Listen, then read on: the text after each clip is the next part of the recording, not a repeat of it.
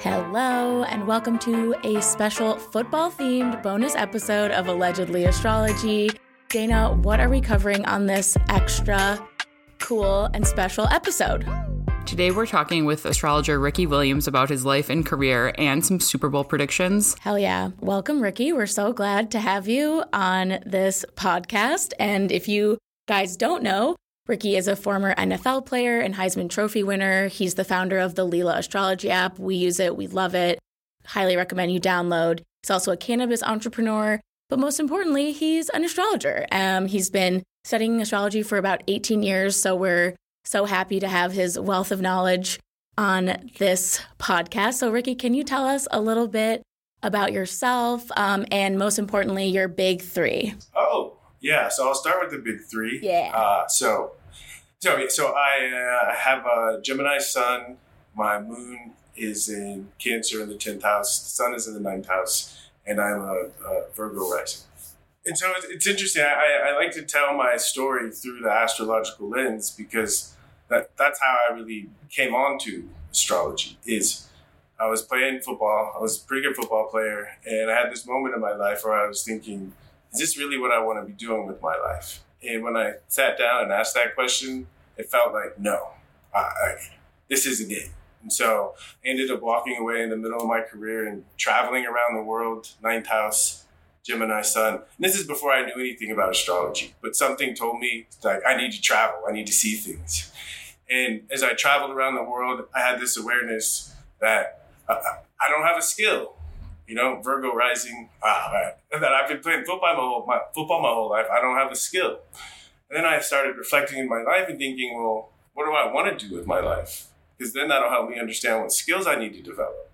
And as I reflected, I thought, you know, the thing that makes me feel best is giving people useful perspectives that help them feel better. And I was like, healer uh, Cancer Moon in the tenth house. Of course. yeah, yeah. And so, and so again, all of this before I found astrology, and then when I found astrology, I saw that all this part, these things that were going on in my mind, they were right here the, the whole time, and it just blew my mind that I became obsessed with trying to understand how this how this all works. Wow.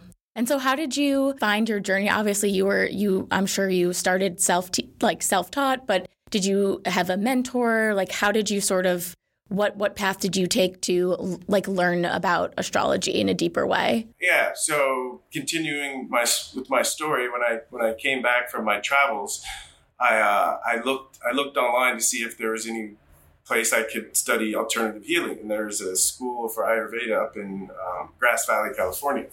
And so I enrolled in that class, and part of this the school was we had a yoga teacher from the local ashram come and teach us asanas in the morning. And after the first yoga class, I was like, I gotta get more of this. You know, I said, where can I take more of these classes? And she she said, come to the ashram. We teach every day. So that following weekend, I went to the ashram, and and the head the head person at the ashram was an astrologer. She's a Vedic astrologer and someone had told her there's a football player here. So after the after the yoga class, Swami Sita, she came up to me and she said, "Where's your Mars?" And I and I looked at her and I said, "I, I don't know. I said, I don't know what you're talking about." And so she said, "Do you know what time you were born?" And I, I have a twin sister, so it's part of our story. so twin? I was like, "Yeah, a Gemini who's a twin." Oh my god! Wow, so literal.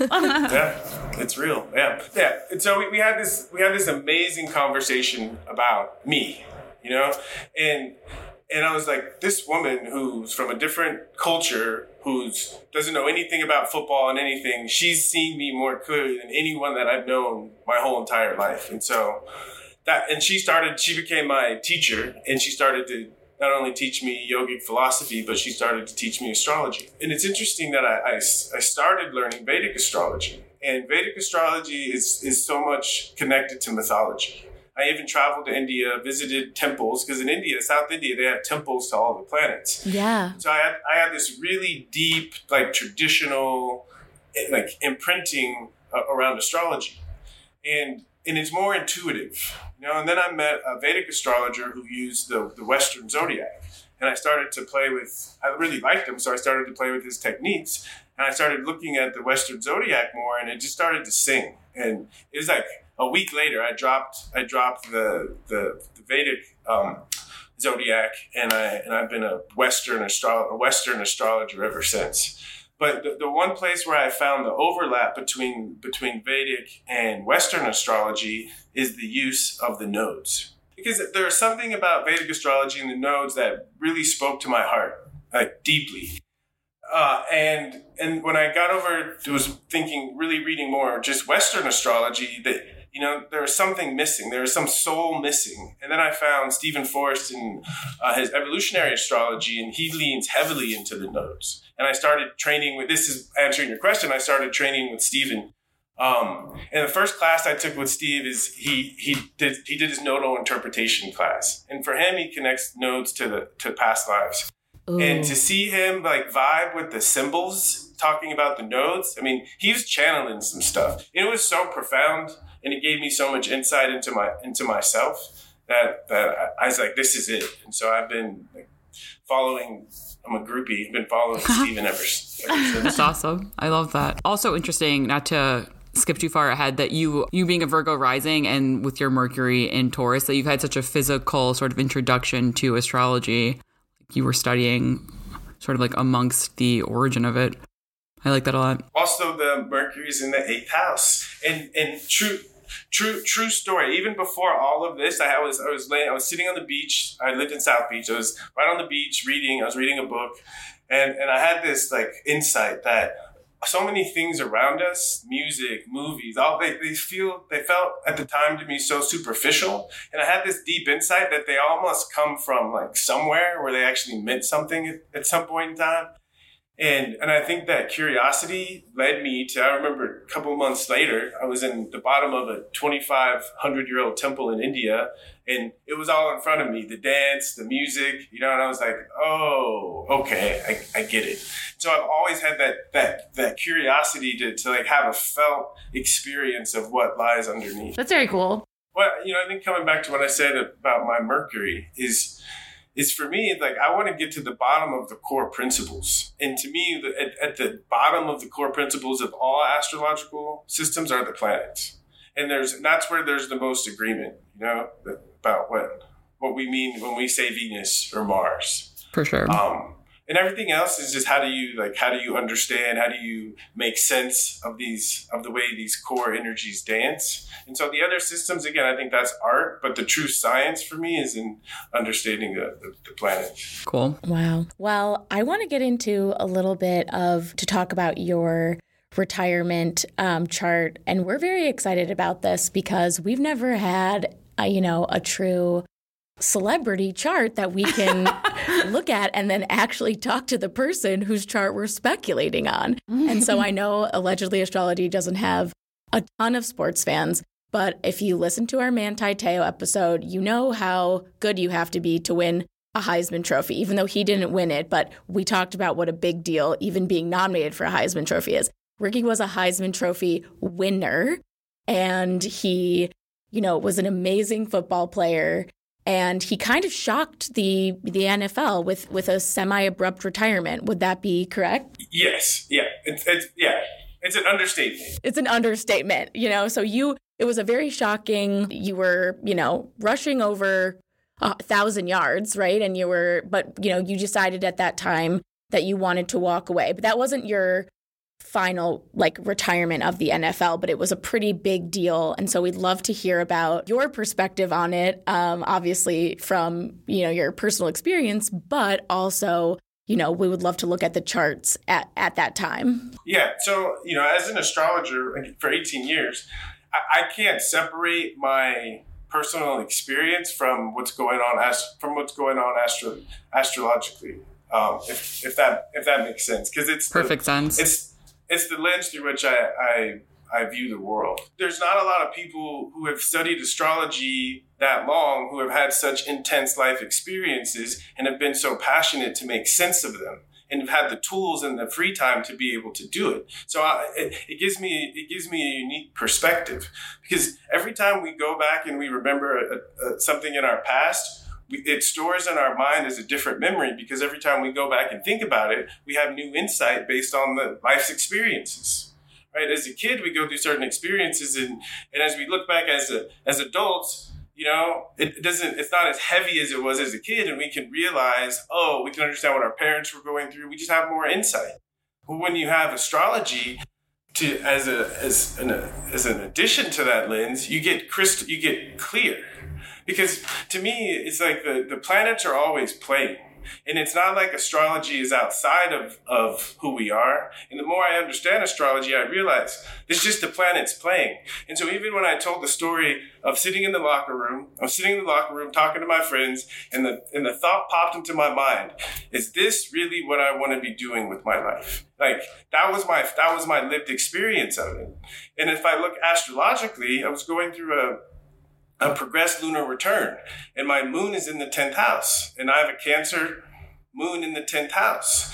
And the, the, the universe, and I'm an evolutionary astrologer. So the universe is saying part of my evolutionary journey is moving towards becoming a healer. Moon in Cancer in the 10th.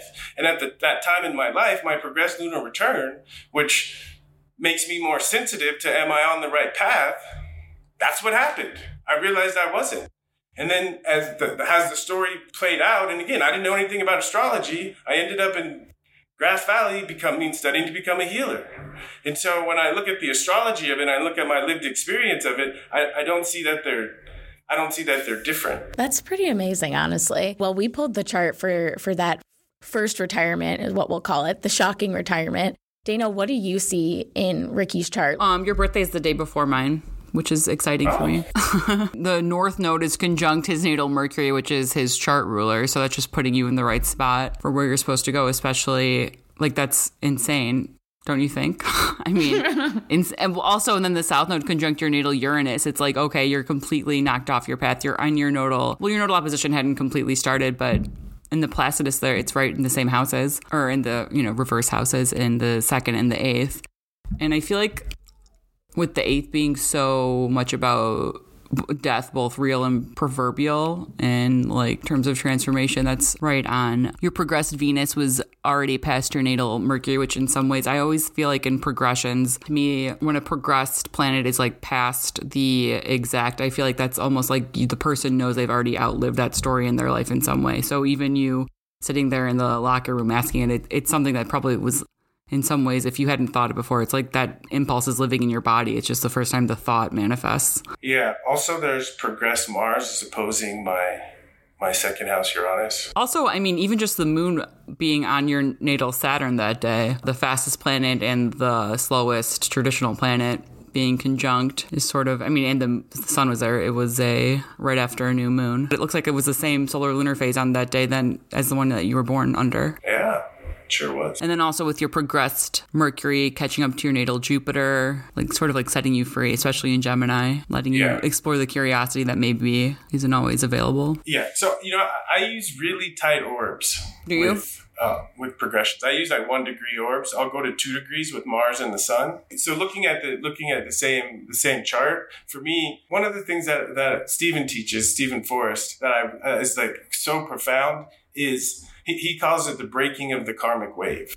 And the idea when, when transits or progressions, any kind of planetary stimulus affects either the south node or the ruler of the south node, meaning the planet that rules the sign the south node is in, it, it has this deeper karmic effect. And so transiting Saturn at 18 degrees, okay, right, making a tight square to my natal Mars in the eighth, which is the ruler of my south node.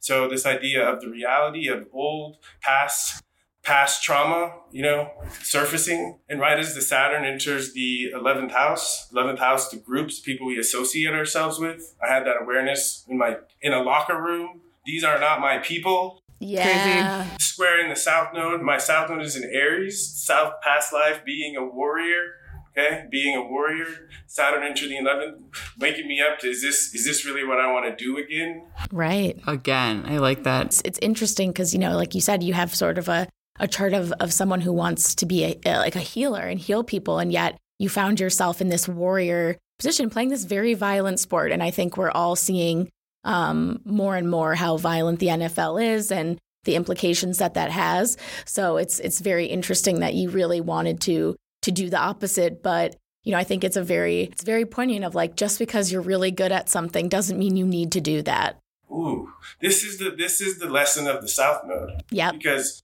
especially a powerful South Node, I have South Node in in Aries conjunct Mars. Okay, it's like this double symbolism, right? Uh, and conjunct Venus. So I probably was, you know, loved for what for for what I did. You were loved for that. You were very well loved. exactly. So so you know, so the South Node is the pattern that we've been doing over and over and over again, and and so it's we have a gift, but it's if we keep leaning into that gift, it doesn't lead us anywhere. Right. You know, we just stay in the same in that same pattern, and it gets it becomes empty. And so when for me especially when Mars or the South Node is triggered, these these these these themes come up and I have the ability to to make a different different choice. Yeah, but that's pretty impressive. I mean, you know, it's not just like, oh, I'm like kind of good at playing the piano. Like you had a lot of people wanting you to continue being good at this thing you were really really good at and so so this was in t- 2004 all these realizations are sitting in this locker room you're like i need to retire but you didn't end up retiring for good then so what kind of drew you back. Would like to hear sort of the interim between that sort of big epiphany and then your actual retirement in 2012 yeah it's it, it's it's textbook because it all it all it all surrounds around the, the mars and the nodes right? And kind of how i started the story. And you know sh- shortly after this time i found myself here in nevada county talking to swami sita and the question she asked is where's your mars and so I remember sitting sitting down and talking to her. And at that time, I thought there was no way I'm ever going back to play football. I was running away from my Mars. Okay. And the thing about the South Node, it, it can be problematic, but we can't escape it. It's who it's a part of who we are. We just have to learn to use it differently. And so in that conversation, Swami Sita, she talked about the South Node and she talked about the habit I, I had of creating stressful situations. And the thing about the South Node, it's so habitual, we don't even tend to think about it. But when she said that to me, I was like, oh, oh, right. And it also being in a, in a with the yoga teacher and starting to learn from her, she introduced something called Dharma. You know that we all have a purpose. Okay. And so she helped me realize that I had a purpose in life and it wasn't running away from the Mars. It was learning how to use it in a way that wasn't destructive, that was actually constructive. And you'll see a lot of healers have very powerful Marses because in order to give that healing energy, you got to have some energy. Right. Right. Even if we think of doctors, right? Even the, the terminology, we fight disease, right? So healers, you need to have a strong Mars. If you don't, if you don't have a lot of vitality as a healer, then you become diminished. And so it's for me is about turning that, the energy, because my, the ruler of my North Node, my North Node is, is Libra, is in Libra. The ruler Venus is right back in the eighth house in Aries, conjunct conjunct the, the Mars in the in the node. So I couldn't run away from it. I just had to change my orientation to it. And so when I came back a year later, I was a different person. You know, and it was, and I was more conscious. You know, I was realizing that I have this opportunity. I have a platform. I can use yeah. this to to to, to heal people. And so I've been able to transform my platform as a football player. So now I'm talking about cannabis and the way it opened my mind and I can help open other people's minds and it can bring this deep kind of healing. I'm talking about astrology and the kind of astrology that I do. It's, it's everything I do. It's healing astrology. Yeah. Interesting. You're so f- ahead of your time because I think a lot, you know, I think a, a lot of those years in, in between your first and second were sort of marred a little bit by cannabis fines and and stuff. And you know i think it's unfortunately the the rhetoric around marijuana then was not what it is now. So i you know i'm sure it would have been a little bit different for you. But so you went back obviously. You're like i can use my mars in a different way. Obviously it you know it, it affected you you know in in a lot of ways. You were learning but what what led you to finally be able to like leave the NFL for good? I was ready. You know, it was like the the whole point of coming back was to kind of clear my name You no, so that so that I could rebuild, so that I could have a platform. Because the way I left the first time, it was just so dark that it would have been, I wouldn't have been able. It would have been very difficult to rebuild a platform. Yeah. The easiest way is to come back to clear my name, you know, and then and then I had a, I have a platform. And so when I when I had my final uh, my final game with the with the Ravens that next week, uh, I went to a class and. I was learning about another another class, you know, Virgo, ninth house Gemini, where I was learning a, another healing modality, and I just realized this is what I love to do, and I don't need to go back. And so, and I had a, a it's a second retirement. Okay, that this date is yeah. I had a, a, conversation with Bill Parcells, who's someone I really really respected. And I, you know, he's he epitomized football to me. And the message he sent to me was, "You can contribute in other ways. You know, don't chase this thing too long." And that really hit me, and it kind of gave me permission to say, "It's it's time to to to go on to the next chapter."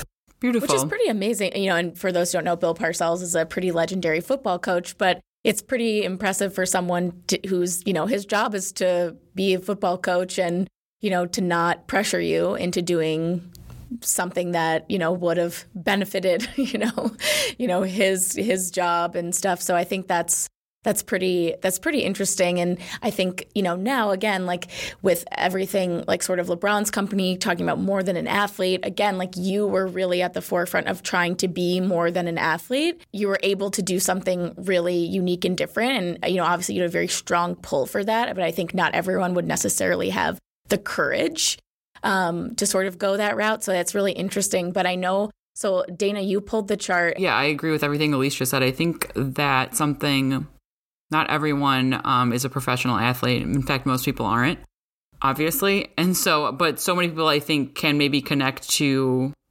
wondering, like, hey, is this, am I in the right thing? And for most people, the answer is yeah, you are. Like, you'll just find little parts of your day you know that to fill the parts of your you know that are different. But i think that for some people re- they really might not be in the right career right? You had you this you had something that most people would be, find it so hard to walk away from. And i think that a lot of people what i'm saying other than that i think it's really inspiring altogether. So anyway february 7th 2012 the first thing i saw was that the your progressed moon and progressed ascendant are conjunct in libra in your second house. I like that. Is when you uh, initially retired the i didn't say this before but your progressed ascendant was conjunct your natal and progressed Pluto.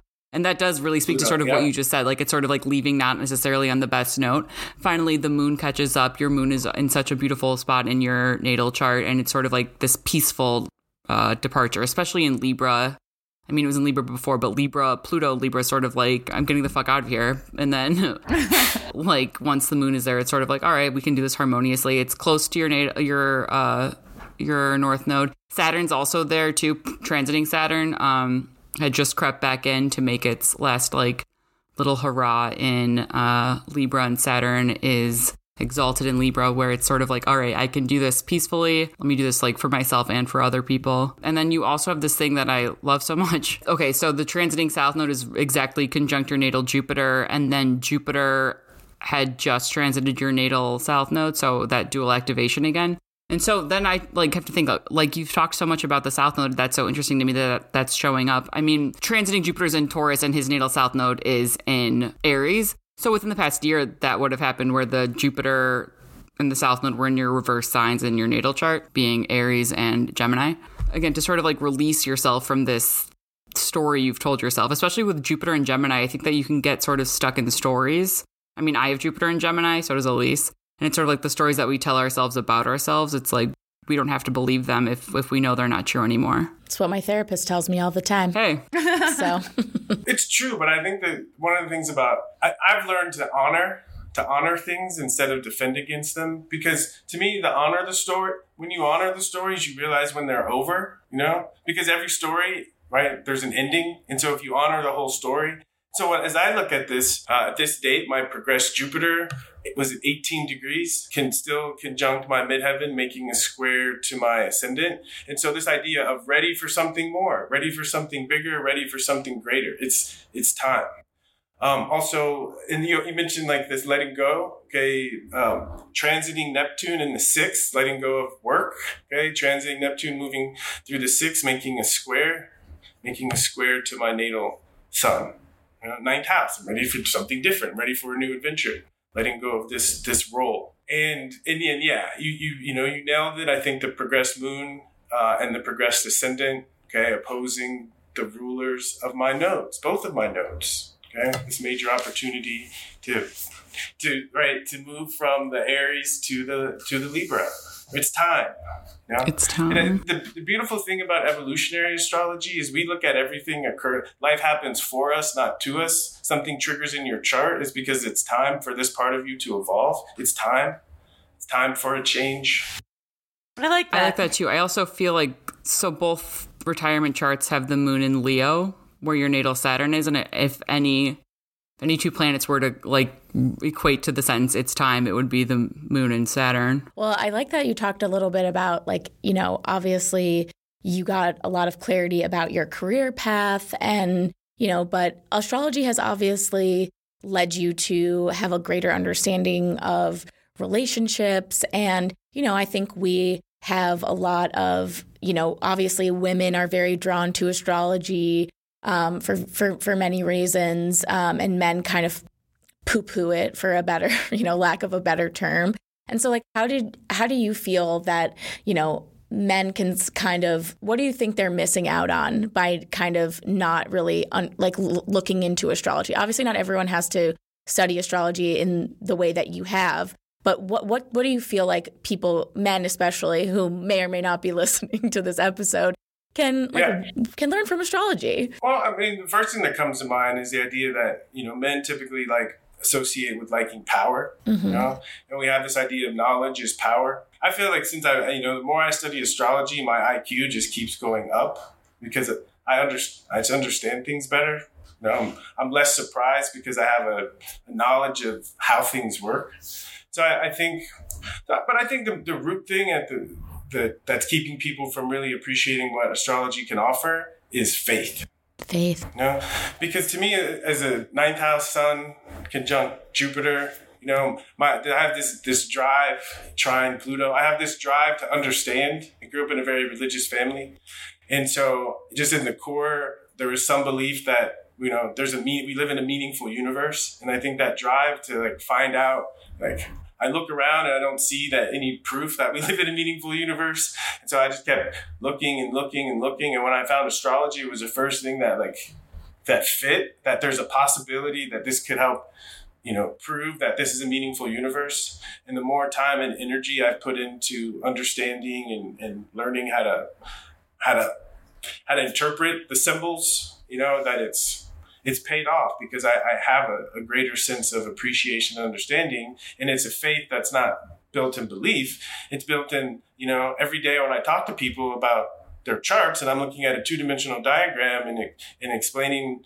you know, talking about the symbols. And I see not that it's right or accurate, but I see how meaningful it is in helping them connect to their, to themselves and their own life's journey you know that's that's all the proof that i need. I love that. Dana i sent dana like a, a quote from an astrology book that i um, stumbled upon this weekend and it's from an astrologer. They explain it that originally astrology was not separate from astronomy. They were sort of like two wings of the same butterfly like left brain right brain um, and just like a more symbolic way of looking at things and it's really t- meant to help you realize your connection to the cosmos and learn about like the cycles that occur both in nature and our lives. Um, it's sort of like implying that what's going on in the heavens mirrors what's happening on Earth.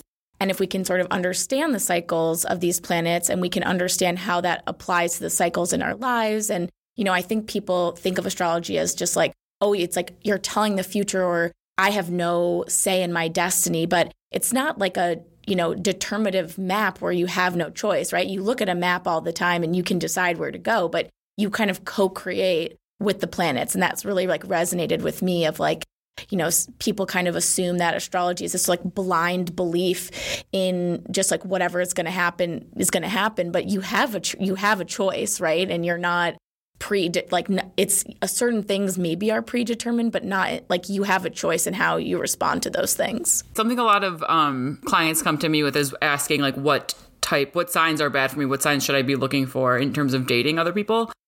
And i feel like uh, i mean my number one goal is to like relieve certain anxieties especially for ones that like i've already lived through so other people don't have to experience them which is just that at certain times in your life you're going to have relationship transits and those are going to be times when you get into meaningful relationships and the signs of those people won't really it won't be that won't matter. It won't be like those things aren't really within your control. You have to sort of like ricky says like the planets are dancing like you you have to you know go with it. Um that's how i think it at least. Oh yeah, I think it's I think it's beautiful. So what I've started doing when I'm talking to people about their charts, because because I most of my clients are men who've never had anything any relation to astrology ever, and so and I do really deep astrology. So I'm having to like, how do I bridge this gap in an hour, hour and a half to, to have a meaningful conversation where we both feel like we got something from it. And so I've, I've had to think about how to introduce astrology to to a newbie, and it's it's cool because to me, you know, we hear people say, uh, you know, in order to be happy in a relationship, I have to first be happy with myself. I have to love myself. I have to have a good relationship with myself. Okay. And, but what does that really mean? And I think astrology gets, takes us right to the core is to me, it's, you have to have a good relationship with your planets, you know, because when you hear people say, I love this part about me, I don't like this part about me, Okay. Whenever you hear someone say that, you can look at the chart and you're going to see the square, the opposition, or the the right the conflict that's that has them tied in knots. Okay. And if we're tied in knots with the part of ourselves, how do we think other people are going to experience that part of ourselves? And so, as with Leela, you know, we, we started off Leela as really like, and it's, we're still aiming as a relationship app. Yeah. You know, and I was excited at people if they can understand it. Not that certain signs are good for other signs. It's about if you understand yourself, then compatibility is a choice. It's a choice. And so it's, we started off as like thinking, how do we help people connect? But we realized we have to start with people's relationship to themselves and specifically their relationship to their planets. And so the way we laid it out on the, my profile screen is is really introducing people to the planets. And I think astrology is far too sign based. Yes. You know, I think if we can bring it back to the planets, because the planets are the forces inside of us, and if we understand them, right, and we we appreciate their dance and their play, right? What what what sign they're in, what house they're in, what aspects they're making, what they're looking for, how we can co-create, how we can support the, the dance and the play. Then then again, life and relationships become they become playing. Right? Yeah. We're trying to see does this work? Does this work? Right? And we're not like all in and then pissed off when it doesn't work. It's more of a question. Compatibility is a choice. Yeah. The New York Post like posted this thing of like people who believe in astrology are like have a lower IQ level and blah blah blah. And it's just like you know, obviously just clickbait shit, but it's you know i think do you think that sun sign astrology or horoscope astrology is like detrimental to the practice? I don't. I think if people get stuck there it is but it's an it's an entryway. It's an entryway. Yeah. another one of the things this past year that's really like opened my mind is this idea that, you know, because once you get into the astrology of the planets, especially if you're looking at the asteroids, it's a lot of information. And it, so as as I'm trying to talk to someone, I'm helping them understand like how to prioritize what's the loud the I call the planets the voices in our head. What's the loudest voice in your head, you know, that you actually got to listen to first if everything else is going to be all right. And and I found that in certain people, certain, like the sun is the is the quietest voice in their head. Uh, and these are people that when they read sun sign stuff, they're like, yeah, it kind of speaks to me because the sun is the the center, but it's not the most dominant and the most powerful. So I think we we lose people with sun sign astrology, and we can gain them when we if we make astrology more more planet based. Because I find when people understand what their strongest planet is, that it's a it's more it's more creative than than the rigidity of the sun. Because the planets were the gods and the goddesses, you know. And if you can identify to that creative side of yourself, that's you know, my wife calls she calls it magic. You know, Aww. that's when you co-create. You co-create with the with the gods or with the planets or with the psychological forces, if you will. Well, I hope that more men, especially, but I think hopefully people go beyond sun sign astrology to. There's so much power in it, but I really love how the Leela app explains the planets. It's like the best write up of that I've seen on any of the astrology apps. So, very excited for uh, hopefully other people to download the app and learn more.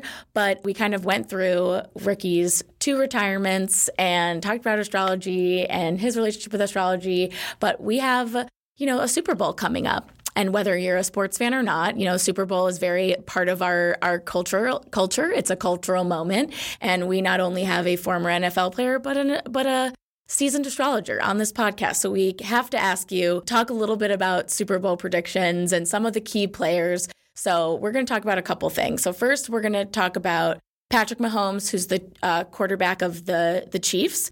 We're going to talk about Jalen Hurts, who's the quarterback of the Eagles, and that's also an, a, a historic matchup because it's the first time two black quarterbacks have faced each other in a Super Bowl. And then, you know, we have another his, historic moment is we have two brothers playing each other in the Super Bowl.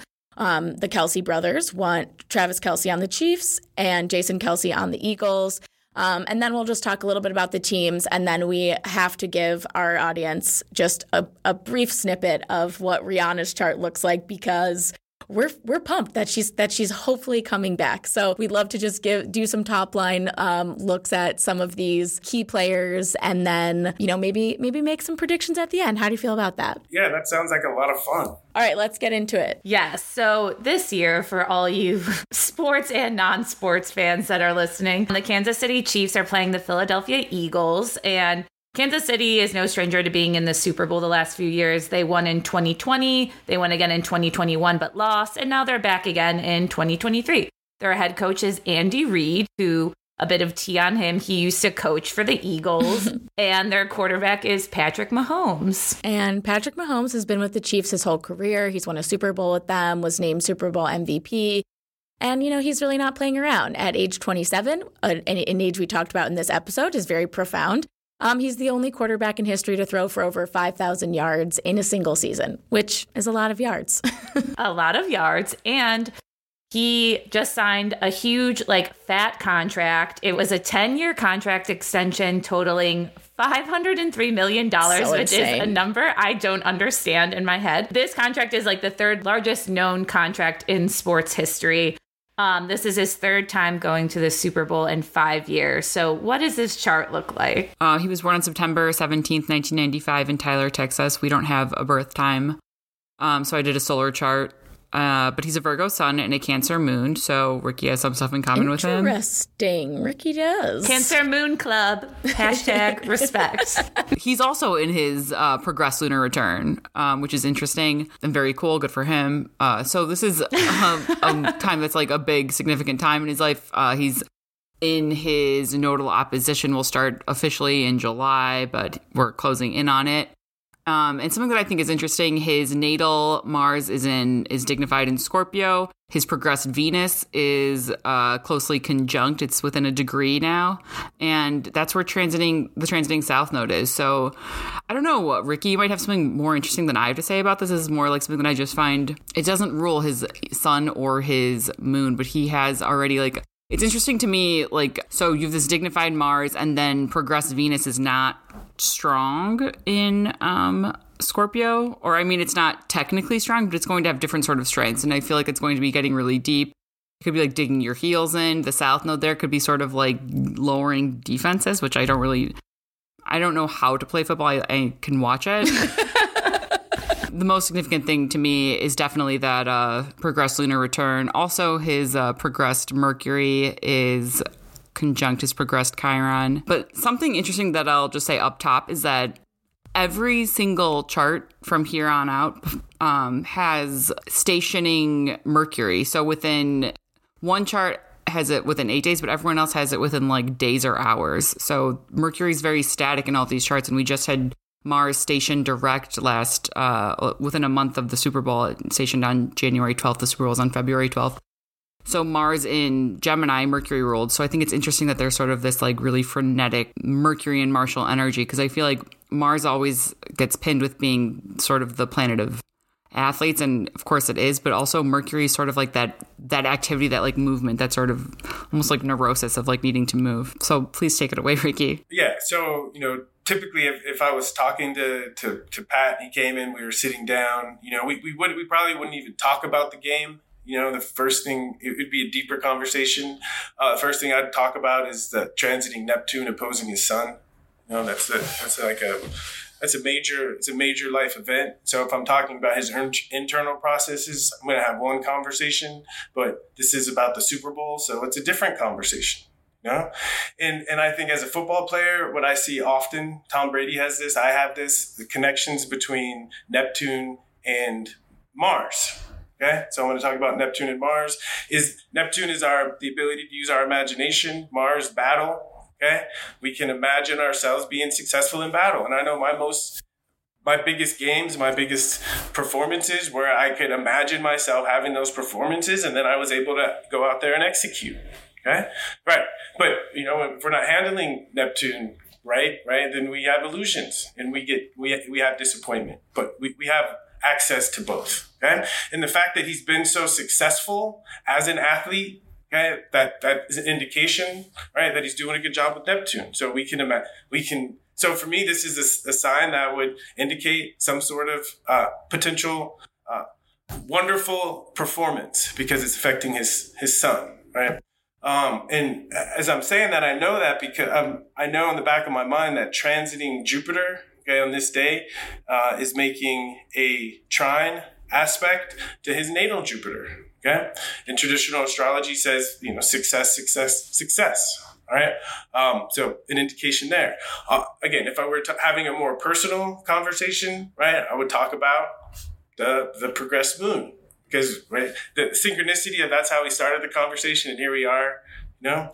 And, and so this and if i'm tying this to the game right this idea of i've done at a young age okay i've done everything that a football player can do that feels a little bit like neptune okay? Feels a little bit like neptune. As you can tell just the energy i'm picking up from the from the chart is you know i'm predicting at least at this early in the interpretation it looks like someone's he's gonna have a good game. All right. The transiting Venus conjunct the Saturn. Yeah. Okay. Um, and also you mentioned the progressed the progressed Venus. Right. Okay? Yeah. Yeah. Scorpio. I mean, the progressed Venus conjunct Mars. Right. This Venus. Okay. At least at least idea of Venus, I feel comfortable in a stressful situation. Okay, cool and collected. Venus and Mars is also together so so much about battle and war. Like the conjunction, I think, was when Russia invaded Ukraine. Oh, yeah. Casual. Next up, we're moving on to the Philadelphia Eagles, who are considered to be the favorite of the matchup. Um, they were the top seed in the playoffs, and this is their fourth Super Bowl appearance. Yeah, they last won in 2018. But their quarterback this time around is Jalen Hurts. He's 24. He's been with the team since 2020. So, what's going on in his chart? He was born August 7th, 1998, and he has a Leo sun and um, uh, an Aquarius moon. He was actually born on a lunar eclipse in Aquarius, which is pretty uh, tight. Ooh, born on an eclipse. Extreme, extreme life circumstances. And the eclipse was conjunct Uranus. Uh, so that's pretty cool. He's also in his Uranus square. It already completed, but by sign, it's still occurring. And he, like Patrick, has Mercury stationed in his chart. Mercury stationed retrograde seven days before he was born at 28 degrees Leo, which is also where Venus will station retrograde later this summer. So, in some circumstances, I wonder will that uh was that sort of like either predisposing him to like what hurts he will have or what sort of you know like maybe he'll come back with a chip on his shoulder uh because you know he has like time to go over that sort of pain. He has Saturn opposing his sun. Saturn, and we're on the final leg of this Saturn in Aquarius. So all the lessons that he's learned, like they've pretty much compounded. They're in his body now. I feel like he'll probably go in calm and tempered, I would imagine. And Venus will also be transiting his natal Jupiter in Pisces. So his natal Jupiter is dignified. He has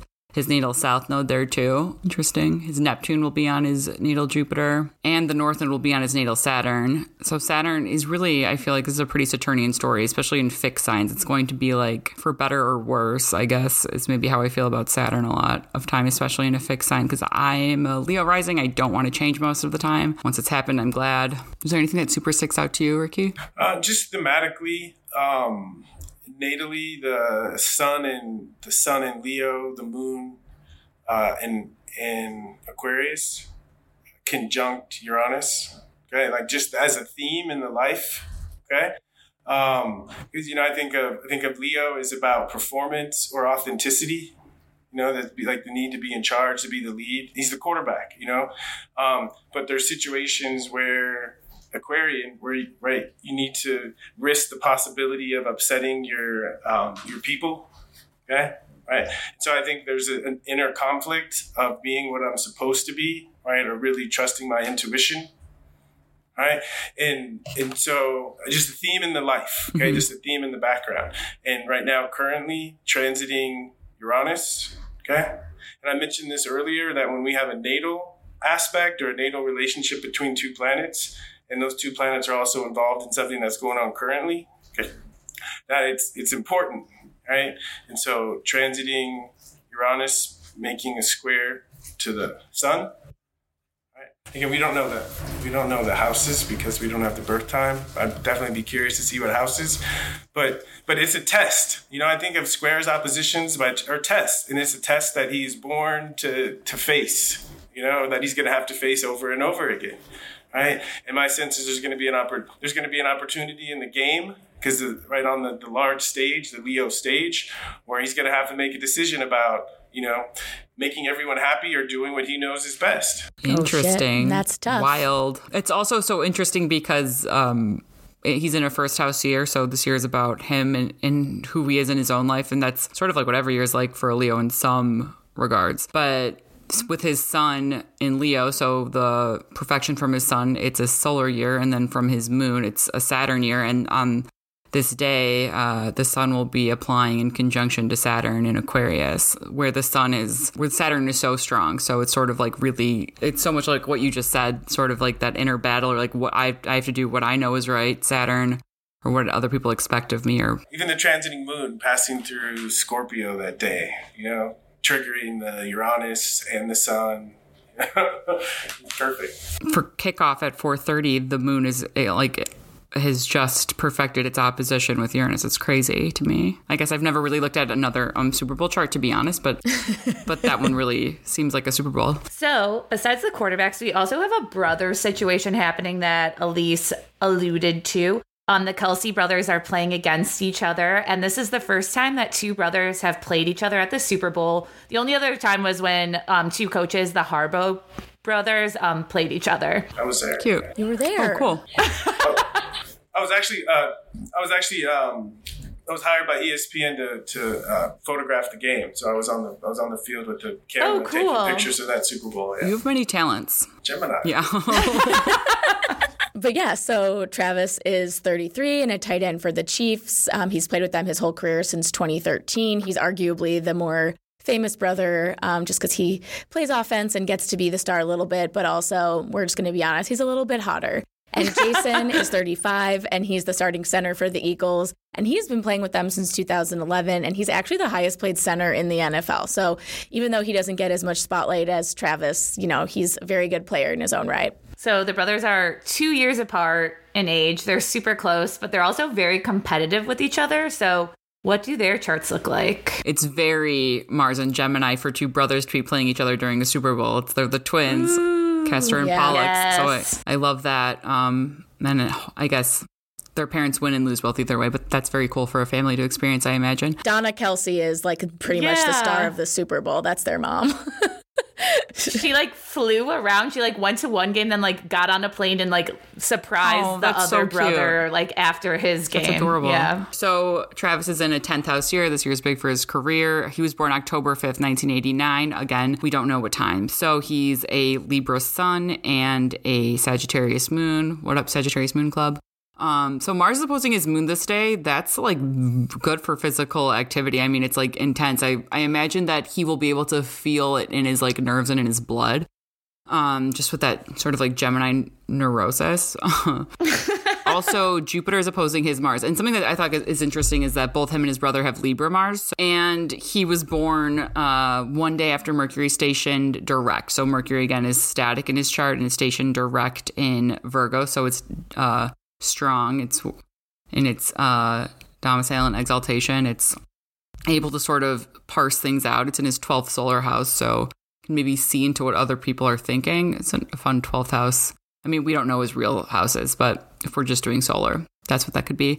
Um, and the sun and Saturn are on his north node. So, in terms of like his destiny, I don't I don't work as much with the nodes. I use them more as like transiting and like knowing when something's going to happen. I would say this is like it's almost interesting because it's like okay, you're in the spotlight, but like which way is it going to turn you, or which way is it going to you know is it going to be this sort of like dignified victory, or is it going to be the disappointing time when you realize you're you know a member of society? Not that he wouldn't think that every other day of his life, but his progress Mars is also in Scorpio, so it could be gearing up. It could be like really beefed. Um, and his progressed Mercury is conjunct his natal Pluto. So this could be like realizing things about yourself. I mean, realizing things about all, how far he's come. His progressed Sun is also conjunct progressed Pluto. So that's like a lot of Pluto going on, or a little Pluto going on. It's also where the moon will be when uh, kickoff is happening. That's or is it the t- coin toss when the game starts? I bet he'll just be. I would imagine this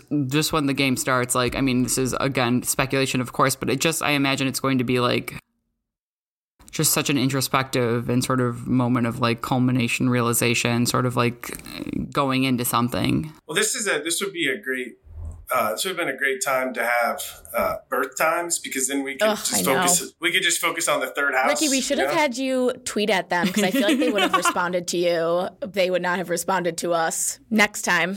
Hon- Honestly, I think we should start something because I'm. I think together we could get a lot of we can get a lot of information. Yes. Two Geminis. So you know, the, the first thing that jumps out to me in in Jason's chart is all the energy in Scorpio. His his his progress Mars conjunct his Sun, um, Pluto conjunction. The the transiting Moon will be activating it that day, um, and also his natal Moon is is being affected there in Taurus. And so when I see all of this stimulation, it gets me excited about this is going to be like a major a major life event. Wow. And they both have Super Bowl rings, right? Jason and Travis. So it's not like neither. So it's kind of interesting. It's like this is sort of like they they're equal right now, but some obviously one of them is going to walk away walk away a winner.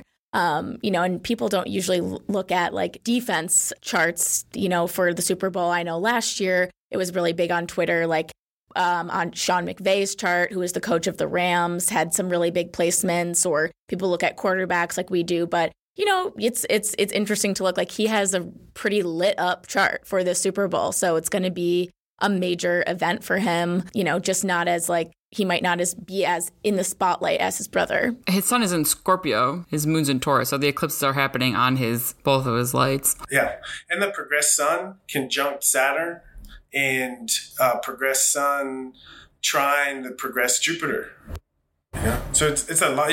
So when I look at a like a contest, right? If you think of who has the most, who has the most force, who has the most energy. So I look at charts like this. I say like because it's a contest between two teams, and whatever, Right. whoever has the most energy, the most force, is going to overcome the other. Yeah. Wow. And it says Jupiter return. Fun. Oh shit. Okay, so now we'll we'll look really quickly. Obviously, like Ricky said, it's whoever has brings the most collective energy. So we obviously looked at individual players, but we can look at the charts for the team. So um, you know, the Eagles were founded on July 8th, 1933.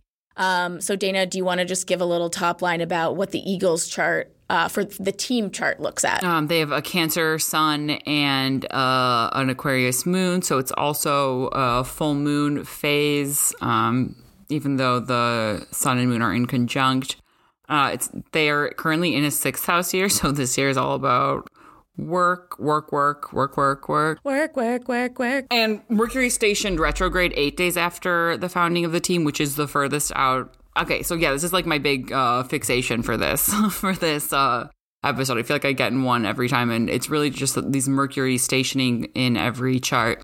Saturn is on the north node of Saturn and the Sun will be conjunct the north node for the Phillies.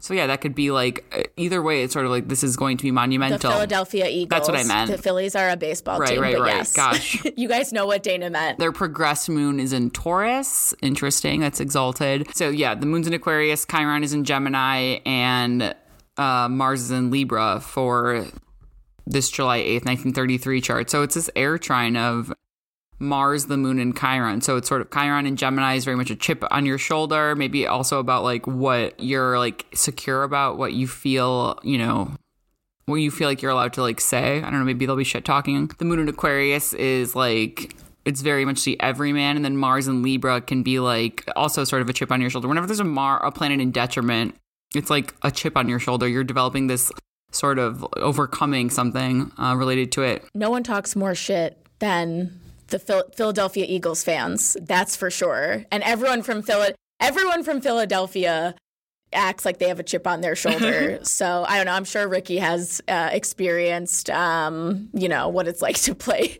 at, a, at an Eagles game, but I can't imagine it's uh, it's a it's a it's a delightful experience. They seem fun. Yeah, I mean, in the in their in the yeah in the natal chart, the Saturn Saturn opposing opposing Mercury, you know, shit the shit talking. But, but so aside from the Super Bowl, just really thinking of I think. Uh, how teams could go about considering finding which players to draft is finding players that have strong resonance with their natal chart. And one of the things we saw in Jalen Hurts' chart that I pointed out was um, in his chart he had the um, the the Uranus sun. Okay, and and so we see in Eagles chart that Jalen's sun, I think it's 15 degrees Leo, okay, right here opposing their opposing their Saturn, and he had his moon in Aquarius here at like 10 degrees and Neptune right at zero degrees. So we see uh, compatibility. We see a resonance between Jalen and the and the Eagles. Okay, um, I think that means he's their guy for the next for the future. Is, is, is the way I would I would say it. Um, as far as this year, I, I don't see enough. And again, we don't know houses, so I can't see stimulus to the 10th house ruler, but I don't see enough activity, energy hitting the sun in this chart. Mm. So probably not going to be them. well, well, that's. We're jumping ahead. Like, so let's just look at the Chiefs founding chart. So they're a little bit interesting. They actually started as the Texans and then they moved to Kansas City in 1963, but we're still going to look at like when this team specifically was founded, and that was in um, 1959. Uh, so their sun is in Leo, their moon is in Capricorn. Uh, Mercury station direct one day after uh, it was founded or the team was founded in Leo and they're currently in a fourth house year. The fourth house is a year of endings, year of beginnings. It's a year of really getting to the root. It's their solar opposition, so that's, you know, being in the spotlight. The sun is or Saturn is also It's interesting, I guess all like there's so much Aquarian at least for both teams, like Philly having their moon in Aquarius and with the sun and Saturn there, and then the Chiefs being a Leo sun especially with Mercury retrograde. Mercury retrograde in Leo is not as much shit talking as much as it's like I mean that they're really going to be defending themselves against any shit talking, I suppose. It's also their Mercury opposition, so they have Mercury and then Saturn sort of like I feel like they're this is mm, this is like a game where they will be learning, of course, but they've already learned so much to get there. Maybe this will be like the time like I don't know. I just feel like the sun in Leo against Saturn in Aquarius is so like ready to shine. Every Leo sun, Leo placements are like, I've like learned so much. Like I've really been through it and sort of like anything a Leo can be proud of is like they're going to be. Like it's sort of like, yeah, I, I, went through all this bullshit and I'm done and I'm here and I'm ready to play. Yeah. So, so kind of what, based on what I said about the, the Eagles chart, I look at this chart and I'm looking for stimulus to the natal sun. All right and progress Uranus moves super slow, but it gives me a little bit there. The uh, transiting, the transiting sun, okay, um, is giving a little bit of energy, not not so much. Um, so I, I, see there's definitely more stimulus here. I also looked at Jupiter, uh, Jupiter at natal Jupiter at 23 degrees Scorpio is receiving a sextile from transiting Neptune. Right, so I see a lot. I see a lot more energy, a lot more juice. And a theme that keeps coming up over and over again is is transiting Uranus. Is Uranus. So um, transiting Uranus here at 15 degrees, squaring the natal Uranus here. And I mentioned it with the Eagles chart and with Jalen Hurts is the theme. And earlier today, I was sitting outside and I was thinking about this interview. And I said, I want to do an horary chart for the game because it popped into my consciousness about who's gonna who's gonna win. And as I did it, it was right before like a couple moons at 15 degrees Leo, the sun I think at 16 degrees now, right like right on this axis, you know. And so my sense is it's going to be a crazy game. You know, maybe a whole lot of lead changes, but we can expect to see Uranus in full force. Um, I love in, that in this in this game. All At right. least that'll be a fun game then. I mean, not for the players, but for people watching. We've seen a lot of boring ass Super Bowls. Have we? One that comes to mind is uh, the Super Bowl that we had to endure as Bears fans when it was like super exciting with Devin Hester in the beginning and then like they didn't score the whole time and it was just like a blowout and it was so boring. so I'm excited to hear Ricky that you don't think it, this is going to be a blowout one way or the other. It's going to be an exciting game. So we're fucking pumped for that. So if you had to pick based on all these charts we looked at, we looked at six charts, we looked at Jalen Hurts, we looked at Patrick Mahomes, the Kelce brothers, we looked at the team charts. If you had to give your pick, what would it be? Which team? It's funny. The first thing I, the, the caveat I have to make is when Uranus is around, it's the trickster. So you have to expect the unexpected. Okay. And from what I can tell, based on my system of what has the most energy, I'm going with the Chiefs. You heard it That's here what first, I was thinking. Guys. Ricky Williams is going with the Chiefs. Dana also agrees. which is important to note, I guess. And so uh, we're excited to see uh, if, if if this is if this is correct. But we're going to have a game with a lot of energy. and and we'll see who who pulls through. But it's going to be, I think, big and exciting for for all involved. But we cannot end this episode with that prediction. We need to talk about one more winner, hopefully, of this Super Bowl, and that is Rihanna. Yes, she is performing for the first time in what seems like eternity. Normally, also, it's important to note I'm an advertiser. I, Super Bowl for me is my event of the year in my industry. And it's important to say that the halftime show, for the first time again in what seems like since the dawn of time, is not put on by Pepsi, but it is put on by Apple Music. So Yes. it might be more aggressive Might in a be good more way. aggressive. Pepsi is a very conservative company. Traditionally, there's a lot of shit that they don't like let artists do. So I'm curious to see how this sort of like maybe redefines what a Super Bowl halftime performance is.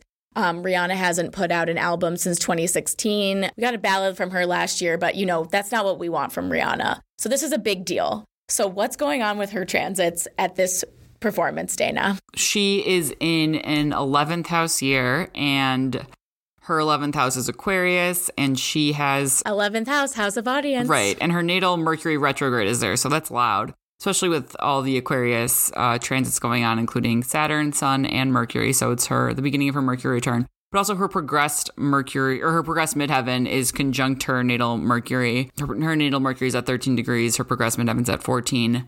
So it's sort of like the midheaven being your you know your career your reputation sort of like where you were seen in public that's pretty spot on. But also um neptune is conjunct her natal north node so i wonder if even she knows what, what's going to happen next uh, or if she's just sort of going with the flow and, and feeling it out as much as we are. Um i love her so much I'm so excited. This is like the most exciting thing that's uh, happened to me, at least performance wise. And if Frank Ocean drops an album this year too, you guys can bet I will. I don't know. It'll be over for me in a good way. Also, Ju- transiting Jupiter is conjunct her progressed sun. I mean, it's pulling away. Transiting Jupiter is at eight degrees. Her progressed sun's at six degrees Aries. So it's sort of uh, just like, I feel like, I mean, Aries being such a, you know, it's where the sun is exalted. It's like the fire sign that's like, I'm here, I'm ready to try anything. Maybe she'll be experimenting or doing some new stuff. I would love that personally. What do you guys see? Yeah, I like the I like the theme of experimentation since we've been talking about Uranus and where I can bring Uranus in here is that transiting